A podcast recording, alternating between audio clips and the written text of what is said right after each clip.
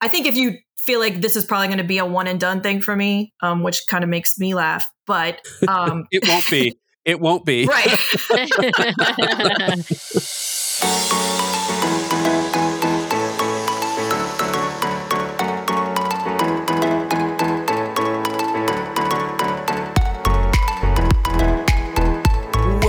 everybody. This week's episode of the DCL Duo podcast. And as I've taken to recently doing, I've got to start by introducing the on air talent, my lovely co host, Sam. Welcome, Sam. Why, thank you, Brian. Welcome to you as well. You got to get an intro, Sam. You got to have some like some like some intro that you do. We just keep making fun of your green room, which is really just a bedroom that has a Murphy bed in it. But uh, yeah, so well, Sam, glad to have you back as always. Um, I guess if you weren't here, it would be more problematic for me, a personal life. Uh, yeah, you'd be the so, yeah. DCL solo. The instead of DCL so it doesn't have the same ring to it, and I'd have to redo the logo, and I don't have that kind of time. So. Yeah. Well, we're happy to be joined today by another fabulous guest, Tracy. Welcome, Tracy. Hi, y'all. Hi. Oh, a little y'all, a little y'all there. Where are you from, Tracy? I am from New Orleans, and there's probably going to be a lot of y'all we love it. NOLA, one of our favorite places. With the full Southern drawl. There you go. I love I'm it. from I'm from Louisville, Kentucky originally, where we like to squeeze every word into as few syllables as possible. And uh, just outside of where I lived on the highway, there was a town called Florence, and they had a big water tower that said Florence, y'all. So yes, the y'all is is a word in the dictionary in the deep south. So No, my my favorite is the way that y'all pronounce different street names in New Orleans. So yeah, that could be a whole podcast on its own. yes, absolutely. we'll play a little game here at the beginning of the show, and people can comment in and write in. But uh, in New Orleans, there's a street they pronounce Calliope. So can you guess what word that should be if properly pronounced? So there you go. Uh, good luck to everyone out there. Oh, okay. I'm not going to spoil it. I'm not going to Yeah. spoil it. Uh, all right. Well, Tracy, you wrote in because you wanted to talk about. I think I labeled this something like affordable cruising. Uh, I think in Disney cruising land, it would probably be discounted Disney cruising, which is still expensive. But uh, you know, how can you get on board a Disney ship for a little bit less, make it a little bit more affordable for you at times? Uh, and so excited to talk to you about that. But we're going to start where we always do with our guest Tracy, which is what is your background with Disney cruising and and Disney in general? Uh, so I was raised going to the parks. Um, when I was a kid, we used to go to, we had a nice motorhome. So we used to go to Fort Wilderness, I feel like several times a year. So I've lost track of how many parks vacations I've done. But my first Disney cruise uh, was as a mother. So we didn't, we never did Disney cruise as kids, but both my parents are big into Disney. My mom always travels with us. Uh, my father has unfortunately passed on, and my children are fully indoctrinated. A little bit to uh, my dismay because where where I live, um, we cross over the Mississippi River every single day. So sometimes we'll see other ships in port, um, and I'll be like, "Oh, that one has two water slides and it looks nice," and they're both like, "Absolutely not." I love it. I don't see Mickey waving from the top deck, Mom. That's not the one for us. Ex- Yeah. Exactly. exactly. They don't have the "When You Wish Upon a Star" horn. Sorry, mom. yeah. Nice, nice. Well, how, so wait, how many how many Disney cruises have you been on, and have you been on other cruise lines? Um, before I was a parent, I had been on one other cruise with another line. I didn't really enjoy that, so I wasn't, you know, real stoked to cruise again. But the first one I went on, they were advertising some ridiculously cheap rates, like on a billboard in New Orleans out of Galveston. So we went ahead and bid. And uh, I feel like, you know, what I'm about to talk about, maybe put a big black box warning on the website of the ship, like this product is highly addictive.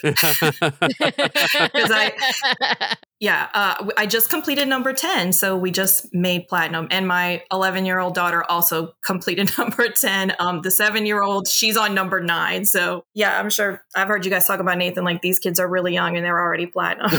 Yeah. yeah. I, fear for my son's vacation habits and his future vacation budget, but yes, uh, yes, Nathan is not quite platinum. He's he's gold. He'll be platinum at the end of those back to back cruises we have scheduled for the Wish here uh, in Yeah. July. So He should, yeah. after the maiden and the DVC charter, he will be he will be platinum at at eight years old.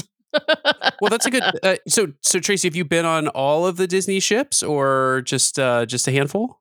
I have been on every ship at least twice now. That was my second sailing on the Magic that we just completed. Oh, and to finish the Disney background, um, I am a budget traveler always. So we do not own DVC. We are um, all star resort people with the occasional splurge at Pop Century now because it is on the Skyliner and they serve Dole Whips in the food court.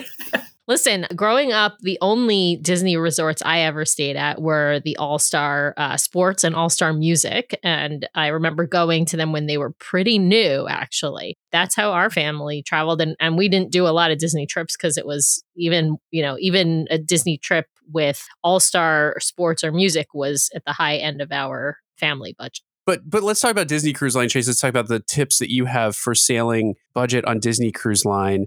I, look, the biggest driver, right, is I think room, your room category. And then we talk a lot about on the show, you know, the cruises don't get cheaper over time. That's true to some extent. You know, they can end up on a, on like a Florida resident rate or some other budget rate list closer in time to the cruise if they're not full. But generally speaking, I think booking opening day. But Tracy, I guess maybe when do you book if you want to do a cruise, and what room categories are you looking at to try and you know stretch that dollar? So I I went back in um, typical fashion. I made like a spreadsheet and the room categories of all the types of rooms that I've sailed in. And of these 10 sailings, the last five have been either GTY or IGT. So Touring Plans actually has a great article that breaks down the difference between those. Um, but the the most affordable rates that Disney has to offer is going to be those VGT, IGT, OGT, and that means it is a guaranteed stateroom with restrictions. And so, yeah, can you define some of those terms a little bit, Tracy, to help people understand what the difference is? Because I've seen the GTY on the site, but at like different times, and so I've never quite understood what each of those categories encompasses. So I don't know if you can define those a little bit for folks. Sure, definitely. So the GTY is going to become available I guess once the ship hit, reaches a certain capacity, I'm not real sure when they release those, but with the GTY, you're gonna be guaranteed at least um, a category of stateroom. Like for our seven night in February, it was an 11B, and for our Marvel Day at Sea, we were guaranteed a 10B. That's a GTY. That so that is a guaranteed stateroom without restrictions. Yeah. So let's back up for a second. What you're talking about is when you're going online to book your cruise, instead of booking a particular room, like meaning a specific stateroom, you're instead booking a specific category or class of rooms, meaning you're booking like a family veranda or a family deluxe, deluxe veranda or a family inside room or whatever uh, and the, that's what she's talking about with you know 11b 11a 9a 9b those are just room categories so you're guaranteed a room in that category or better, but you are not picking your exact room. So you don't know what location you will be on the ship. Is that right?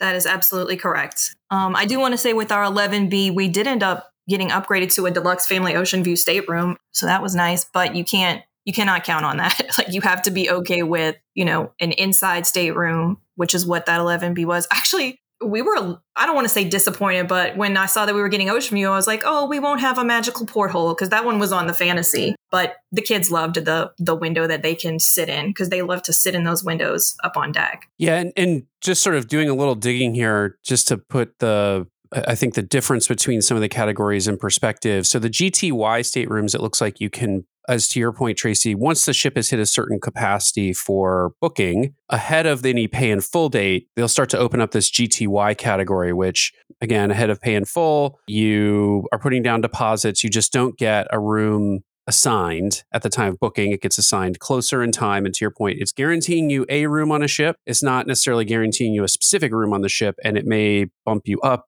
a category on the ship. It won't bump you below the category that you've paid for. The other ones you mentioned, which are interesting to me, because I had not really, I've not really seen many of these uh, in my experience, or I just haven't been paying attention for them, are the IGT, OGT, VGT, which stand for Inside Guarantee, Ocean View Guarantee, and Veranda Guarantee. Those seem to open up after pay in full and operate similar to the GTY staterooms, but the difference being you're paying a discounted rate because the ship isn't full and you're guaranteed a stateroom in you know the inside ocean view or veranda categories that gets assigned to you closer in time. So that seems to be the difference between the different kind of three letter acronyms there. And the big one being, are you getting the room before pay in full or after? H- how much of a savings, Tracy, have you seen on the guarantee rooms? Because it always looks like it's maybe a couple hundred dollars, but I don't know if maybe there are bigger savings to be had there on the sort of those GTY category rooms. Uh, we've had some pretty big savings. Um, the one we just did,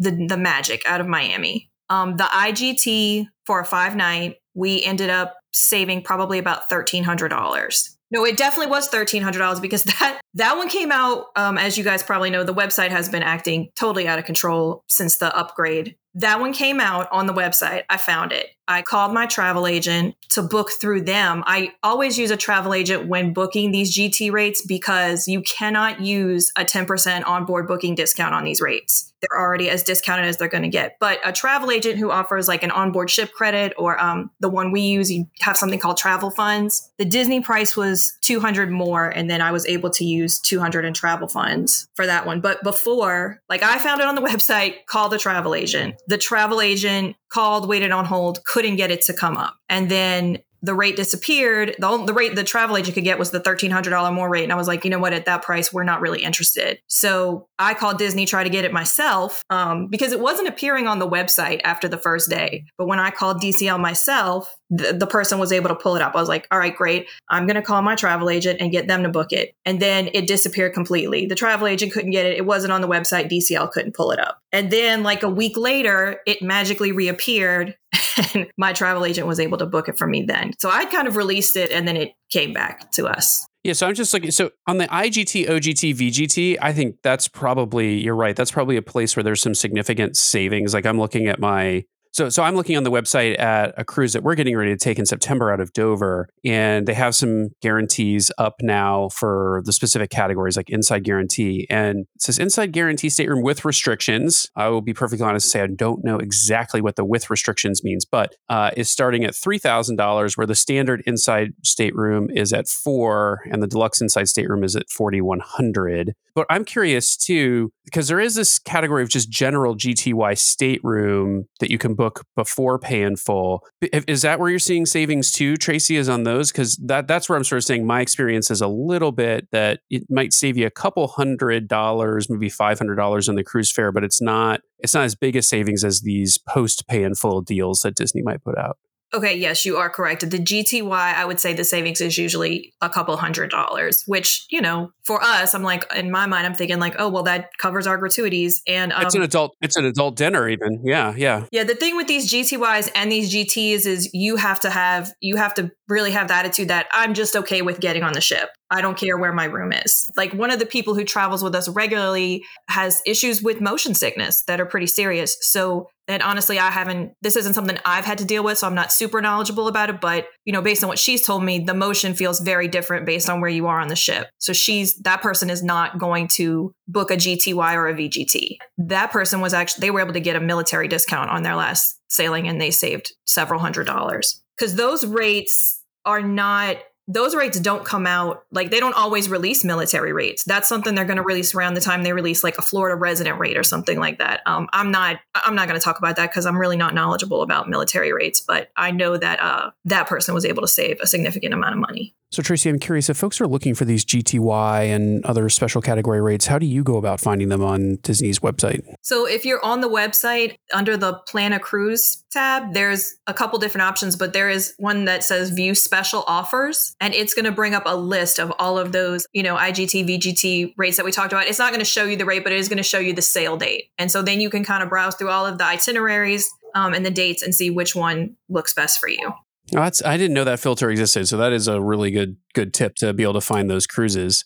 What, what kind of success, Tracy, have you had with you know the room placement and you know I, I know the guarantee. A lot of times, folks are like, oh, uh, you know, there's at least a chance that I do a guarantee and then get bumped up a category here. You know, I think your philosophy here is right. You just got to be happy getting on board. But uh, do you do you see them moving you up categories a lot, or you know, are the rooms I don't know less desirable from a placement standpoint or anything like that? Well, I am probably not the right person to ask that question to because I, I don't care what room I'm in. Um, I'm happy to be on the ship. The one time we had um, a VGT, we ended up with the oversized aft veranda on uh, that was on the fantasy. I want to say deck 10 because it was like uh, the roof of on the top of our balcony was where people eat outside at cabanas. Oh yeah, that's that's supposed to be a great balcony. Um, it was great. We loved it, but when the ship is docking, you're going to feel a lot of movement, which doesn't uh, it didn't bother me like for the price that we paid and you know walking out onto your balcony and you're just backed up to Tortola was one of the ports we went to or Castaway. I was more than happy with um the stateroom, but that so that was like the last that sailing was one of three where I had a, balcony, and I mean for us, you know, we love to go and do stuff all the time. Even we had that nice oversized balcony, we really never used it. So having a veranda is not it's not a priority for us. You know, after and I can say that after having one a few times. The one time that we really made good use of it was um and we didn't know this when we booked, but we could see the fireworks from our veranda. And so we didn't have to go up to the pirate party. Although um what I wouldn't give for a pirate party now. well, they're back. They the are pirate back. Parties They are are- back. Yeah, Yeah. the pirate parties are back. Sail Away is back. So What about itineraries? Is there any strategy around, you know, for trying to get, you know, a decent deal on a cruise? Are there particular itineraries that you're looking at in order to find, you know, those better deals? So uh, you're going to have to be flexible, right? Um, once upon a time, I would have pulled my child out of school for any Disney trip. Um, I've done it many times. There, ha- with the youngest especially, um, I-, I noticed the impact of learning loss that occurred during COVID, and so now I am not willing to pull my kids out of school for more than like the when we went on the fantasy in February, she missed like a day of school. And then this latest IGT by some miracle took place over both of their spring breaks. It was like we got off the ship the day before Easter. So that that was honestly shocking for me, but in you know in post COVID times, who knows? Um, it was from Miami, so I know those sailings are less popular. But uh, it was a five night double dip over the week before Easter, and we got a great IGT rate. Yeah, I mean, I suspect the longer cruises, the unique cruises and unique sailings are going to fill up. So you're going to be paying rack rate for those pretty much across the board. There are some deals to be had in the repositioning cruises, though. Those tend to go cheaper than other cruises of similar length, or they have in the past. They might be a little bit oversubscribed right now because there's so much pent up demand. But it tended to be that those transatlantic crossings, for instance, if you could make them work, uh, the cruises up and down the West Coast, everything except like the Panama Canal and Hawaii cruises, to be perfectly honest, tended to be a little less expensive, at least on a per night basis. The other thing I would say is I think I think you're right. Miami uh, sometimes is a, a good option because a lot of people want to sail out of Port Canaveral, and so it seems like Miami sometimes has better deals, but also out of Galveston and New Orleans. But um, whatever ship is sailing out of NOLA and Galveston, those sailings don't seem to sell out. I'm not sure why, because sailing out of New Orleans is amazing. Yeah, there's some probably some deals to be had there. Yeah, definitely. So for our February 2020 cruise, I think this was like there was our cruise, then a four night, and then the next one was Panama Canal. And you guys know, then there was the shutdown. We booked that six night sailing Western Caribbean out of New Orleans on opening day for gold. Then we ended up booking the Panama Canal and uh, we canceled the six night, right? Then the six night went on an IGT rate, which was it looks like it's about $1,400 less than what we paid on opening day. And we're like, well, we're just going to go. Oh, and at that time, we had decided to not do Panama Canal and we were going to do transatlantic in May of 2020 instead, which I also booked on an incredible um, IGT rate. It was going to be the first Panama Canal from New Orleans and we canceled. And now I can't express my inner sadness. And then, of course, the transatlantic got canceled um, as well. The transatlantic May of 2020. But those are some, I mean, those are some fantastic deals. You know, to sail if you're, you know, if you're willing to sail in the, one of the guarantee categories, there's really no. If you can get a deal better than first day pricing, that's pretty amazing. Oh, this was yeah, substantially less than first day pricing. And for the transatlantic, if you like if you're okay with potentially like if you have some flexibility for the transatlantic, we could see that it wasn't very full like right before pay, paid in full date. We actually canceled it and waited for the GT rates to come out. I mean, you're taking a risk there, you know, the price could have gone up after paid in full date, but I felt like it wasn't going to go up that much and taking the chance and uh, booking it. And we saved probably $1,200. Yeah, I guess one other tip I would give right now is if you want to do like a seven night cruise. So, one thing that Disney does that I'm not sure a lot of people understand is that you would think that a three or four night cruise would be cheaper than a seven night cruise which is true in some ways but not necessarily all. And so the the thing i wanted to sort of juxtapose here is a three night bahamian cruise on the wish and just an inside category in june uh, early june is $2600 for an inside cabin and an inside cabin on the fantasy for June 3rd, so the same time as the Wish, uh, is $5,000, but that's seven nights to do the same cruise to tack another four nights onto your wish sailing to make it back to back is going to run you another $3600 so now the wish in total is like coming up to $6300 for a seven night sailing whereas you can do the same room for seven nights on the fantasy for five. Now some of that is that the wish is new but some of it's also that disney can get away with charging a higher per night rate on shorter sailings uh, because there more people want to book them because their total cost is is lower. So just pay attention to that kind of things because when you talk about stretching your vacation dollar, uh, I don't know that a lot of people really look at what they're paying on the per night rate. They're looking at the total cruise. So I don't know, Tracy, if you've found that as well, but I like if you want to do a seven night on the Wish right now, you got to stack two cruises together, and ultimately you're going to pay like thirteen hundred dollars more. It looks like than sailing on the the fantasy. Yes, definitely. I mean, I've looked at all that. I spend way too much of my life looking at prices on Disney Cruise, I'll be honest, but that's how we've been able to do the amount of cruises that we have with me as a single parent.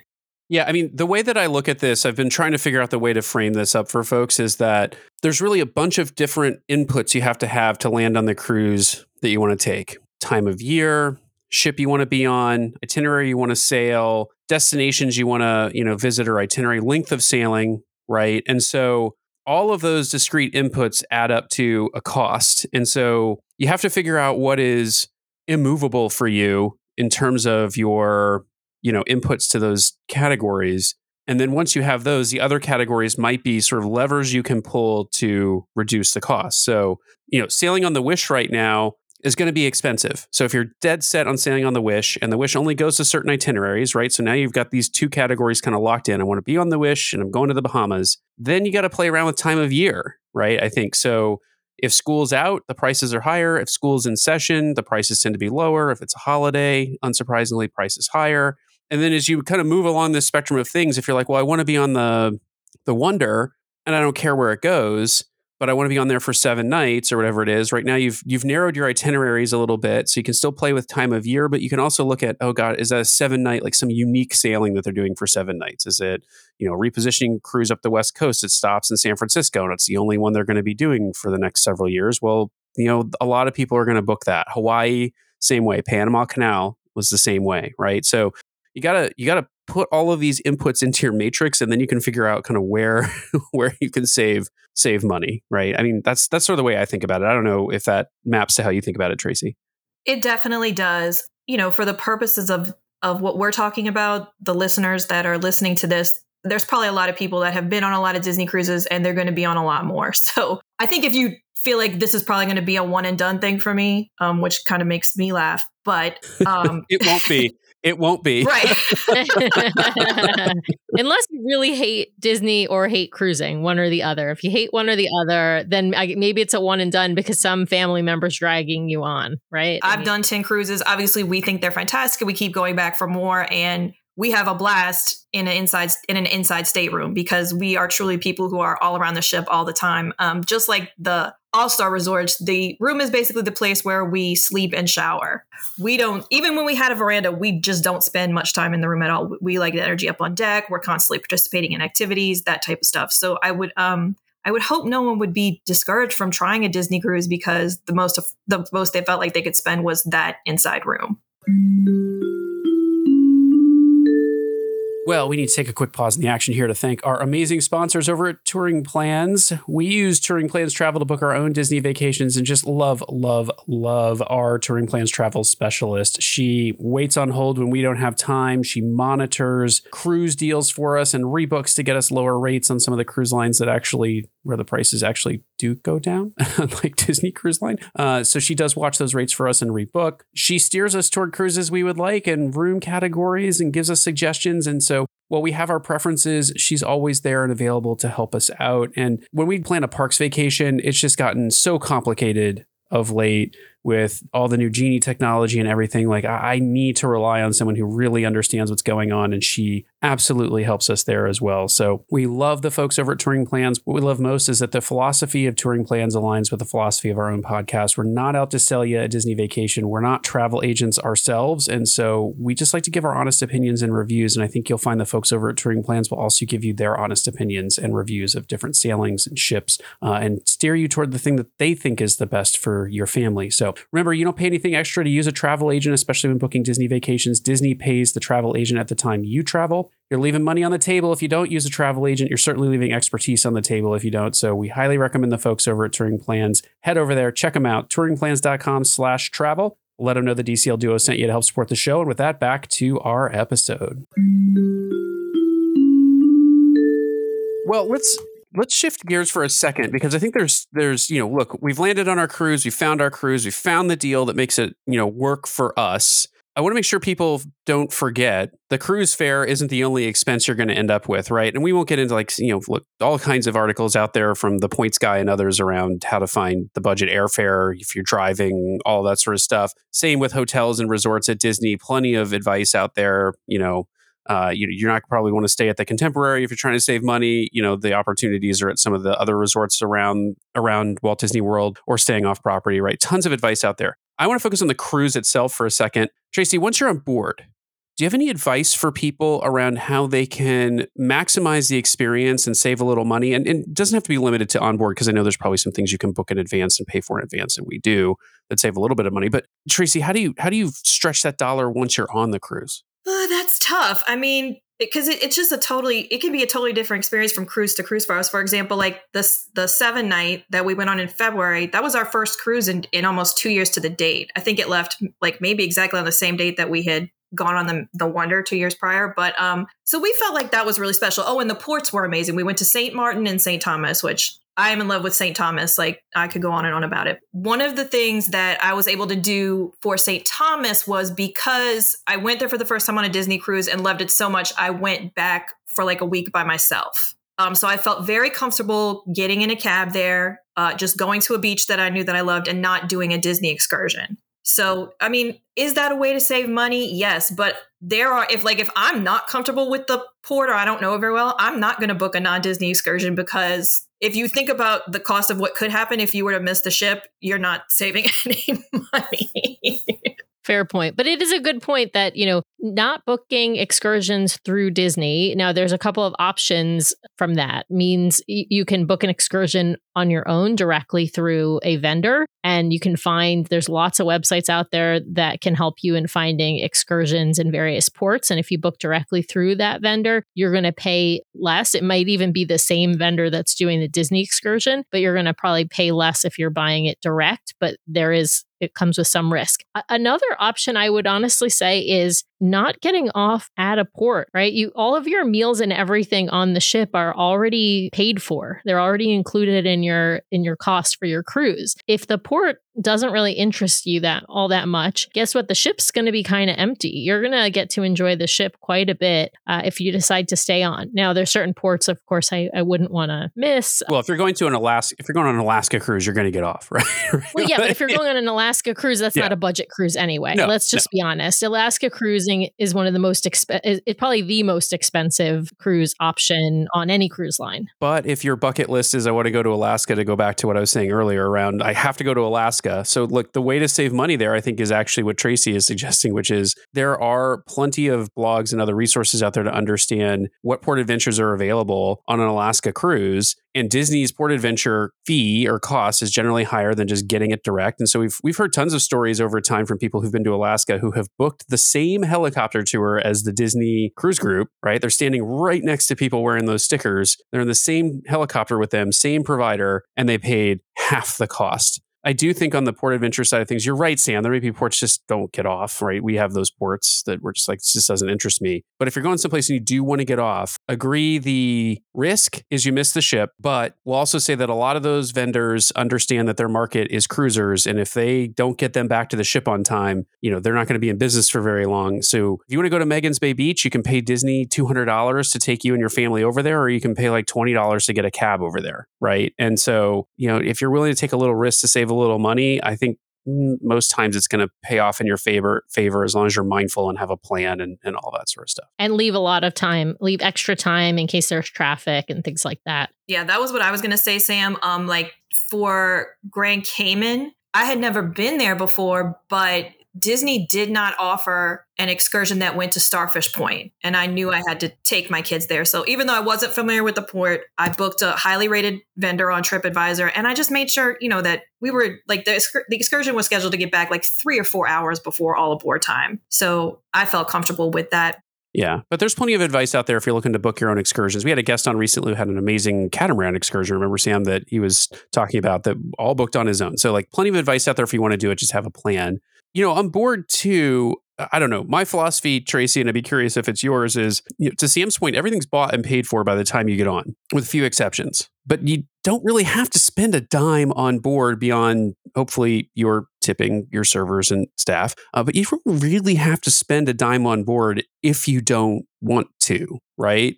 Hundred percent. You can go um, the five night that we just did because we did splurge on the seven night two months ago. I don't think maybe a couple of coffees from Cove Cafe, but the seven night. I mean, you know, Pete, you have to uh, trust me. I'm a budget traveler through and through, but you have to assign value. Like we actually splurged for a Shutters photo session on the seven night on formal night because both sets of grandparents were there we were all dressed up like looking really nice and it was that was the first last and only time i've done that but for me the value was there.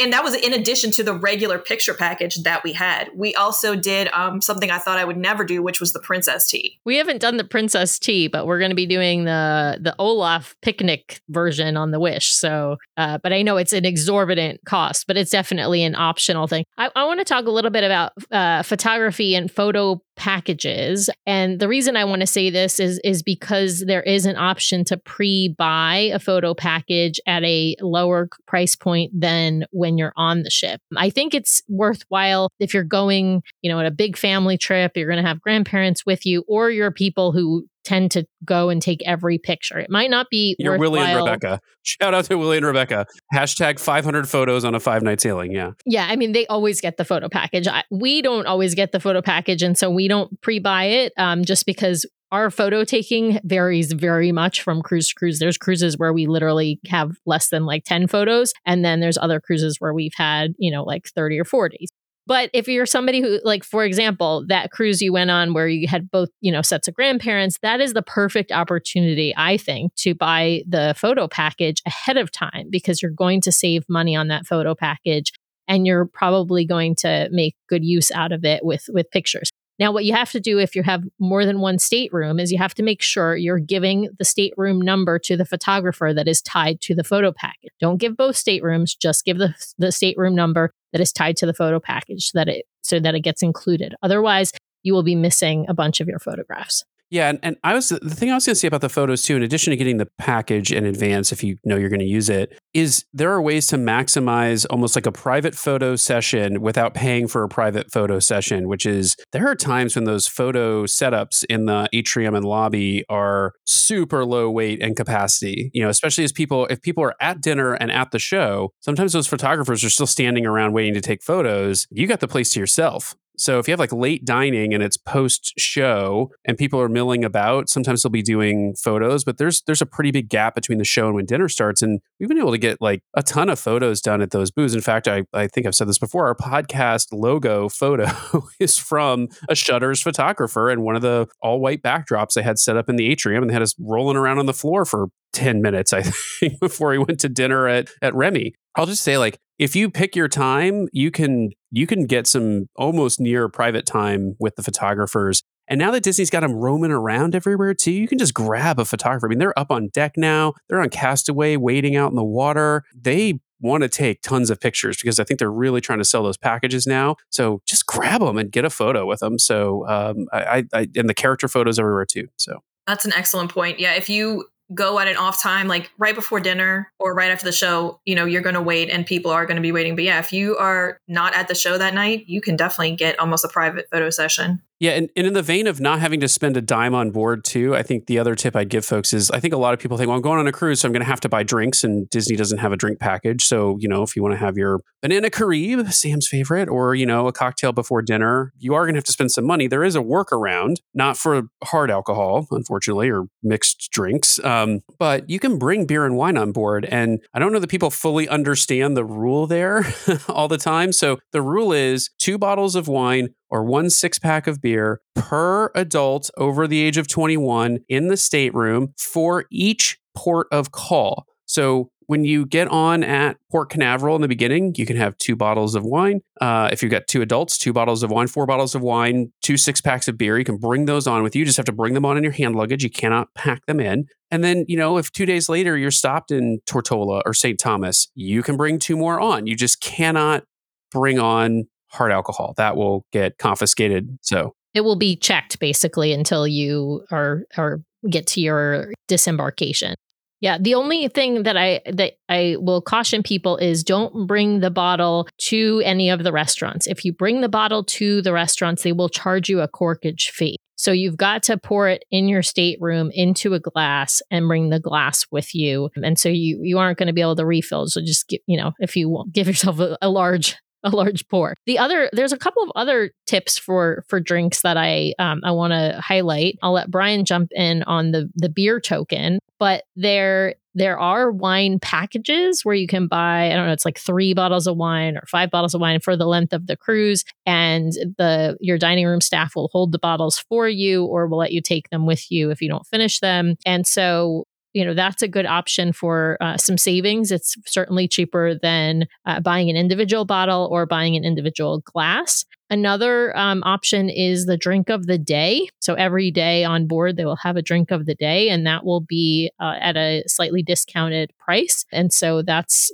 you know an option to do if you're if you like to try new things. And then brian i'll let you jump in with the beer token Oh yeah, so the beer token is a way to save money on beer. It's it's it is an easy yet surprisingly difficult concept to wrap your head around. But basically, you buy a beer mug and they give you a 20 ounce beer mug, but you're only paying, I believe, for the 16 ounce pour. So you're getting four free ounces per beer, which if you add that up over time, right, four of those equals a free beer. So basically every fourth beer you've had a free beer. I guess that's right. the way it's to say it. Basically you're buying you're buying the glass and then you're paying for refills and your refills are cheaper than if you were to buy a new beer each time. Right. But the tr- the trick is I think a lot of people think, well, I've got this glass now and I have to carry it around. I have to remember to bring it with me from my stateroom to the bar. Yeah, if you keep the glass, but you don't have to keep the glass. You can turn the glass in at the bar for what they call a beer token, which is just a card. it's like a card that Disney's had designed and printed. It says beer on it. And you put that in your wallet or with your key of the world card or whatever it is. And the next time you come to the bar, you pull that out, you hand it to them, they hand you a new glass. Uh, I also don't know that a lot of people know that you don't have to take the glass off with you at the end of the cruise. I never do. In fact, I just take the beer token off. And the next time I come back on, I've got a beer token. So I have had the same beer token across whatever number we're at 16 Disney cruises I've been on. You know, I don't have to keep buying a new beer token. I just bring the token on. If you really want that glass, pro tip, go on eBay. You can buy one for $10 or $8, right? And have it sent to you. And then you can have the glass at home and still have the token to take on board the cruise.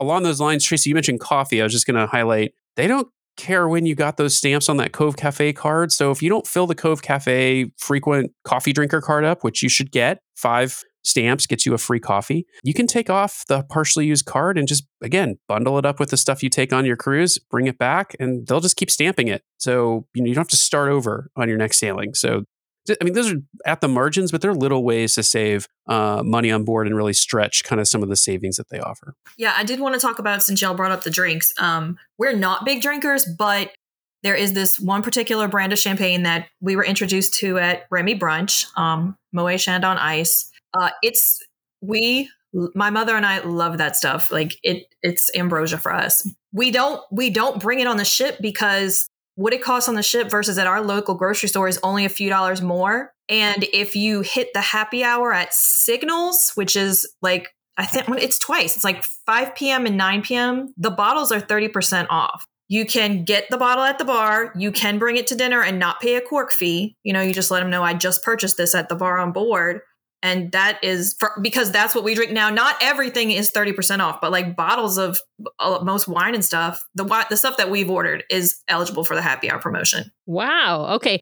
Now I am writing this one down because this is one I did not know, Tracy, and we and it's in the Navigator app, so you got to heart that happy hour at Signals so that you're reminded twice a day, every day. Sam, you missed a big one. You missed your favorite, the bin. Oh, the bin. Okay, so this is another tip. So if you are at any of the bars on board, ask them what wine they have in the bin. What that means is it's a bottle that they opened um, that day or the day before that they did not sell the whole bottle. Right? Somebody ordered a glass, or several people ordered a glass, and so it's it's leftover wine, but it's not old. It's obviously still good. Yeah, they do pour it out if it's not good. Just be clear. Yeah. Yeah, they're not serving you stale wine from two cruises ago. Yeah, and it and it ends up being like ten dollars a glass. So it's the I mean it's it's better than any deal you can get other than like a happy hour deal perhaps. But you might get like a top shelf, particularly champagne, because that's stuff they're gonna they you know if they open the bottle of champagne and you know that will go flat fairly quickly so they they they have to use that pretty quickly. Yeah you can get some really top shelf wine or or uh, bubbly $10 a glass. Well and I, I think the two best bars on board sam for that are probably meridian on the dream and the fantasy and uh, like ooh la la or pink Another another tip that I, I want to mention is uh, popcorn. Popcorn has now returned to the the ships, and generally if you could, speaking, if you could only see the room Sam is sitting in right now, it's got popcorn bucket display on the left hand side. So yeah, she is a popcorn so fan. The, I do. I, I love popcorn and I love popcorn bucket Disney popcorn buckets. Just not popcorn ceilings. So yeah. Anyway, so there are snacks that you can buy, like movie theater snacks, in both the shops as well as in the little concession stand that's outside of like the Walt Disney Theater. But the candy is obviously expensive. It's like movie theater expensive candy. You can, pro tip, bring your own candy on board with you if you are somebody who needs to have candy in the theater. And obviously, you can buy it for a lot less money at your local convenience store or your local grocery store. But if you do like popcorn like I do, bring a popcorn bucket with you. Um, perhaps you have one already from the cruise line or from one of the Disney parks, and you can purchase just a popcorn refill. They will refill your your bucket uh, for you, and it's about I think with tax it's like two dollars. So it's pretty much the it's the cheapest pay for snack you can get on board. Uh, certainly cheaper than any of the candy options they're selling. I, I, think the last area where you can really save some money is the spa. Uh, so if you really want to do a spa treatment, again, you don't have to, and it's a way to just avoid spending altogether if you just skip the spa. Uh, but I don't find the spa prices to be like outrageous as compared to what you might have to pay land for a similar experience. I mean, there's obviously yeah, it's not it's not going to be as cheap as like Massage Envy. So like a, a subscription model massage place, you're not going to ever be able to get. But a day spa experience is going to be fairly similar, and, and you know depending on where you live. But one way to I think save some money on the spa is don't pre-book. Right, uh, if you pre-book before you're sailing, you're just going to pay full rate. So don't pre-book. Wait until you're on board, and on day one, they used to. I, we haven't seen this we haven't experienced this since the restart, but more because we haven't asked. The spa experience has been pretty limited, so we just haven't been booking as much in the spa. We'll Sam will get a massage, uh, and I might get the men's shave that's returned now. But but on day one, pre-pandemic, they used to do this like one, two, three kind of book three experiences and you would get 10, 20, 30% off. And they would always kind of order them in a way that it was like you're getting 10% off the cheapest and 30% off the most expensive, which was nice. So if you day one book three spa treatments, and it could be like a manicure, a pedicure, uh, massage, right? They would they would give you that deal. If you don't want three experiences, the other thing you can do is uh, just look at the Navigator app, and they usually have a deal. And especially on port days, when lots of people are getting off the ship and they're trying to fill the spa up, they'll just have like a deal on something, and and it's usually a pretty good deal. And you just you know you go, you book. Uh, you might have to book it like an off time or not the most convenient time, but yeah it's usually a same day booking. So if you're if it's a port day and they have a lot of empty spots they'll put like something on kind of a special. They also have like add-ons that they will do it at um, lower price points as well. I tend to not do them because i've usually got something else that i want to go and do but um but there's definitely uh, some discounted experiences you can get last minute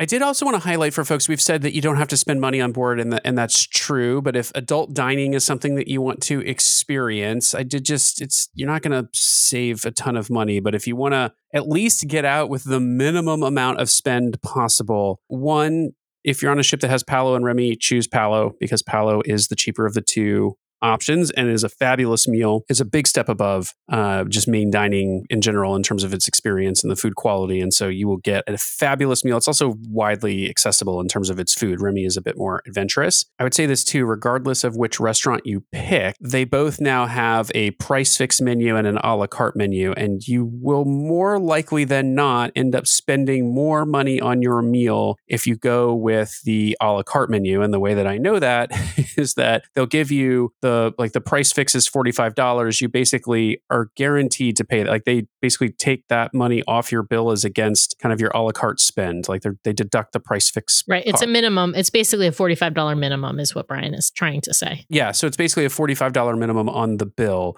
and so uh, you just stick with the price fix meal because in palo it's $45 a person you don't have to buy wine if you don't want to so you're getting a really great meal for $90 plus the tip and so that's that is a that is a bargain i will say for the food quality you're getting out of that restaurant. The only other option i, I would say that's uh, also um, i think might be even a little bit less is if you want to do one of the dessert i think i don't know if palo i don't think palo has it but remy has a, like a dessert thing that's uh, a, a standalone experience and that i think might be less expensive but i we've never done that. If they had the palo brunch buffet back, which I I still firmly believe that is a rest in peace. like, I don't think it's coming back. It, it, would have been back already. I feel like if they were gonna bring it back because uh, they've brought back all the other buffet service on board. But if they had the Palo brunch option, I would say if you want to really stretch your dollar, then you do the brunch. It's the same cost as dinner. You get to order off the menu, and there was a brunch buffet in the past, and so you I mean you could really eat your fill at brunch and then some. Uh, I actually prefer the way it is now because I just don't need that much food available to me. You know, so just recognize you're not really at this at, in this moment in time and the way it's structured. You're not saving any money by grabbing breakfast there as opposed to, to dinner. It's still forty five dollars a person for the price fix menu that they offer.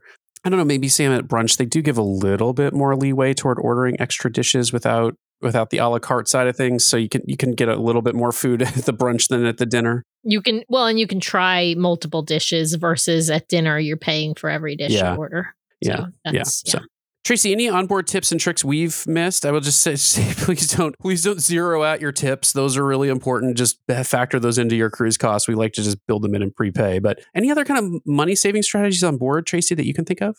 Um, well, first of all, I agree about the tips. I don't I I I like to think of myself as being generous with the tips. I mean, think about what these cruises would cost if the company had to follow US wage and labor laws. So, you, you know, please just consider that, oh, the reason I'm getting this so inexpensive is I need to make it up in tips. I did want to say about the GT rates a couple things that we didn't talk about. And this is the with restrictions. You need to be okay with second dining because you're going to get put in it by default and you're probably not going to get moved up unless the cruise is really empty. Um, that one time we sailed at the peak of hurricane season, we did sail in a restricted rate and we did get main dining. Um, we prefer second dining anyway, so uh, I don't have a lot of experience with being requested to move to main dining. But you you need to be just like you need to be okay with any stateroom, like you have to be okay with second dining. you know, I know you guys have talked before about the importance of having main dining. So if that's important to you, th- these rates are not for you.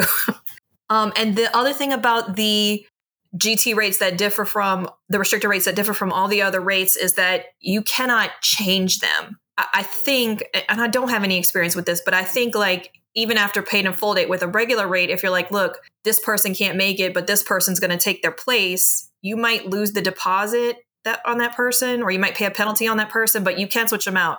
The restricted rates, you cannot make any changes. So even if someone in your party got sick, instead of just losing whatever the cancellation policy is at that point, like you're not going to get anything back. One question I had for you, Tracy, is do you know if, because right now there's the flexible cancellation policies that Disney has in place because of COVID. Do you know if if those are any different if you're sailing in one of these guaranteed categories?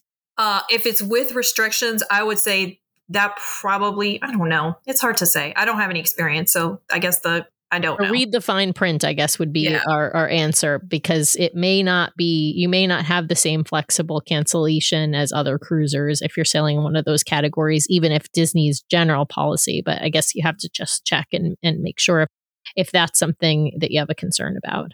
Yeah, I will say, I will say, Sam, on your question, just looking at the Disney site, which I really encourage folks for any of this content. Disney has a lot of information out there uh, on cancellation policies and that sort of thing for their cruise date flexibility program they have right now, which enables you to uh, basically move your cruise at any time 15 days prior to departure. And this is on sailings on or before September 30th. They keep kind of bumping it out. I don't know how much longer they'll do that. They, there is no restriction on that. You can, it's any room uh, that's been booked, and they call out specifically in the FAQs applies to every booking. So, um, so right now, cruise date cruise date flexibility that only is for sailings on or before September 30, 2022. So we're not talking like future dates are not covered by this as of yet. With the flexible refund policy right now, Disney is saying if anyone in your stateroom gets sick with COVID, within 14 days of your sailing, they will allow you to get a full refund without any cancellation fees on the cruise. I don't see any restrictions on that for these guarantee rooms. Uh, I'm not quite clear. Oh, it's that's also for sailings that start on or before September 30, 2023. So not 2022, 2023. Uh, so, you know, do go on and read these policies policies, but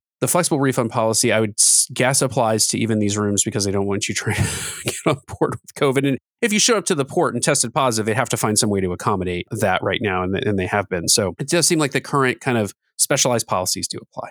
So the only other tip and trick I was going to give people that we skipped over in the beginning, uh, and I we can't get too deeply into this because it's going to take it would take an entire show to talk about. Maybe we will do it as a bonus episode at some point if Tracy has some tips along these lines. It's just there are gift card deals and credit card deals through different providers or the Disney Visa card, Meijer, yeah. Target, BJ's, Costco, sometimes even Sam's Club, yeah, yeah. or yeah, there's all kinds of deals to be had on Disney gift cards, which we have in the past, you know, gotten enough gift cards to pay off our cruise. And it results in, you know, somewhere between a four, three, four, five, maybe as much as 7% savings on the cruise fare to do it that way because you're getting like a $500 gift card for $450 or something like that. Uh, on the credit card side, less deals, but more just highlighting the Disney Visa card allows you basically zero interest financing of your trip over six months. So anything that you charge on that card that is related to Disney, I think travel, but might even be shopping, but very much Disney resort stays, cruise fares, cruise deposits, that kind of stuff. Uh, they basically allow you to pay that over six months with no interest. So if you're looking for a way to kind of finance that, vacation a little bit, that can be a decent option for that. And then you get points on your spending on the card that translate back into Disney rewards dollars, which is it's a funky term, but it's you know, look if you're paying two dollars for a Dole Whip, it's two Disney rewards dollars as well. You basically get like a credit card, a Disney rewards card that you load up with that cash and you can use it to pay for things on the ship. Yeah, it's like it operates like a gift card at any of the Disney locations. And we've, if you want to apply a bunch of gift cards to your onboard account or cr- apply Disney Reward, you can just go on board, go to guest services.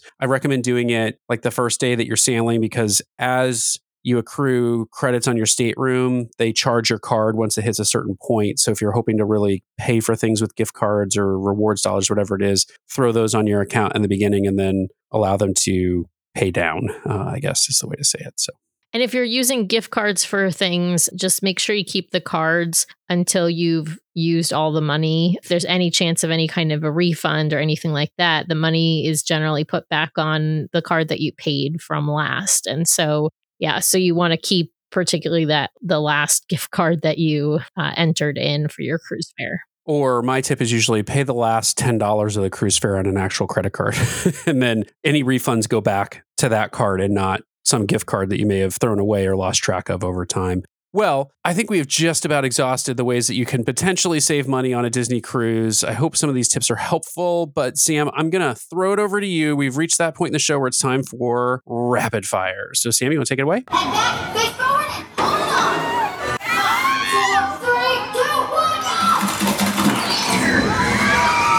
Yeah. Are you ready, Tracy? as ready as I will ever be. All right. You know the drill here. You've listened to our show. Okay, Tracy, who is your favorite Disney or Pixar character? I have Maleficent as the villain and then Elliot from Pete's Dragon. Oh, I love that. What a great answer. Nobody ever answers Elliot. I love it. Okay. What is your favorite Disney or Pixar movie? My favorite movie is probably, again, Pete's Dragon. The first one. I have not seen the the re- the new one. That's okay. We I haven't seen the new one either. what is your favorite Disney song? Being a NOLA girl, I have to go with "Want to Be Like You" by Louis Prima. I mean, written by the Sherman Brothers, but performed by New Orleans' own Louis Prima in the Jungle Book. Yeah, I love it. All right, you have been on all four of the ships. Which one is your favorite? Uh, I'm going to have to go with the generic, the one I'm on at the moment because I, I couldn't pick a favorite. Um, I don't know if you guys have been on the Magic yet, but that Tangled show is the best show on any of the four. All right. Well, so moving on, what is your favorite bar space on board the Disney ships? You know, I have to say that French Quarter Lounge on the Wonder is pretty fantastic. And when we were on the Wonder out of New Orleans in 2020, I, I noticed that that bar, I mean, they had some great entertainment. They had local NOLA people on there. That bar was packed every night. And I have never noticed that on any other ship. Yeah, we love that bar too. What a great, what a great spot. All right, moving on. What is your favorite activity on board? I guess just hanging out on the the main pool deck, either watching my kids play in the pool or outside the cove and staring at the ocean. yeah, perfect. It sounds like a great day to me. All right, favorite rotational dining. I know this is a tough one. It is tough. I- I'm going to have to go with animators. All right that uh the drawn cell the animation magic is like it's we've done it so many times and we still like are in love with it every time. I know i always have to like brainstorm okay what, what am i drawing for this one? Love it. All right and my last question for you tracy is bucket list cruise on dcl so this can be even a place that disney doesn't currently cruise but anywhere that you want to go and you want to go on a disney cruise that is a tough one. Um, I am dying to do Alaska, but if I had to pick, uh, I recently saw someone saying that they were doing the sailing from Hawaii to Vancouver and then Alaska, like a back to back. And I was like, that sounds like an absolute dream. Uh, I'm in. So if you if you need another kid, well, Tracy, want to say thank you for sharing your tips and tricks with us for saving a little bit of money on board and even in the booking process. And since you are a New Orleans native, Tracy, we are going to be back in New Orleans next February for another sailing, I guess, aboard the Magic, not the Wonder this time, the Magic. And so we will have to have you back down the line because we want to share more spots to go, places to see, things to do in New Orleans. And so would love to have the perspective of a native native. So hopefully we can have you back to share some of those. Oh, I would love that. Thank you so much. Well, I hope you enjoyed hearing from Tracy with some tips and tricks on how to save a little bit of money on your Disney cruise. I mean, look, Disney cruising is kind of a luxury good these days.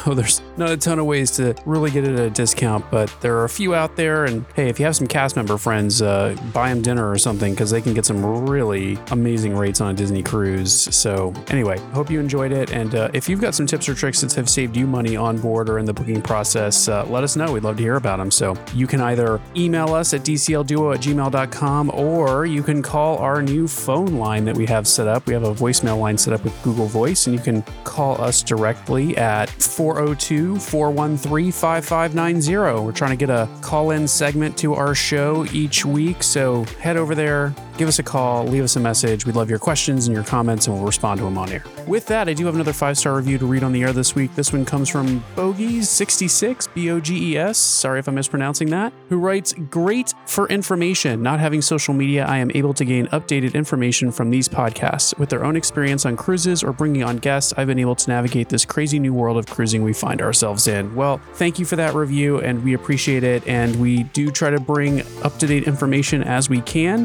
Hard to keep up with everything right now, but happy you're finding our information informative and hope we're helping others out there in the community. So, with that, we do want to thank each and every one of you for listening this week. Please remember to subscribe to the podcast so you can keep getting great content from the DCL Duo each week. Please also head over to Apple Podcasts, leave us those five star reviews, and hit that subscribe button. We love, love, love getting feedback from our listeners and reading it on the air each and every week. So, head over there, leave us a review. If you'd like to send us a question or be a guest on the show, please email us at dclduo at gmail.com or reach out to us on social media at DCL Duo. Our phone lines are also open at 402 413 5590 if you'd like to leave us a message and be a part of the show. You can also head over to youtube.com slash DCL Duo for even more great content, or you can browse to our website at to find all the ways to connect with us and all of the content that we have out there. If you'd like to help support the show, you can always browse to patreon.com slash DCL Duo and choose from one of our monthly support tiers. We really do appreciate each and every one of our Patreons out there for helping to defray the cost of this show each and every month. Or you can browse to touringplans.com slash travel to book your next fabulous Disney vacation. Just please, please, please let them know the DCL Duo sent you.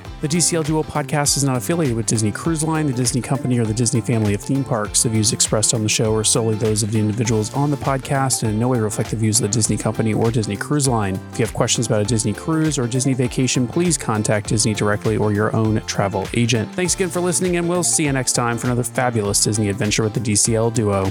Good night.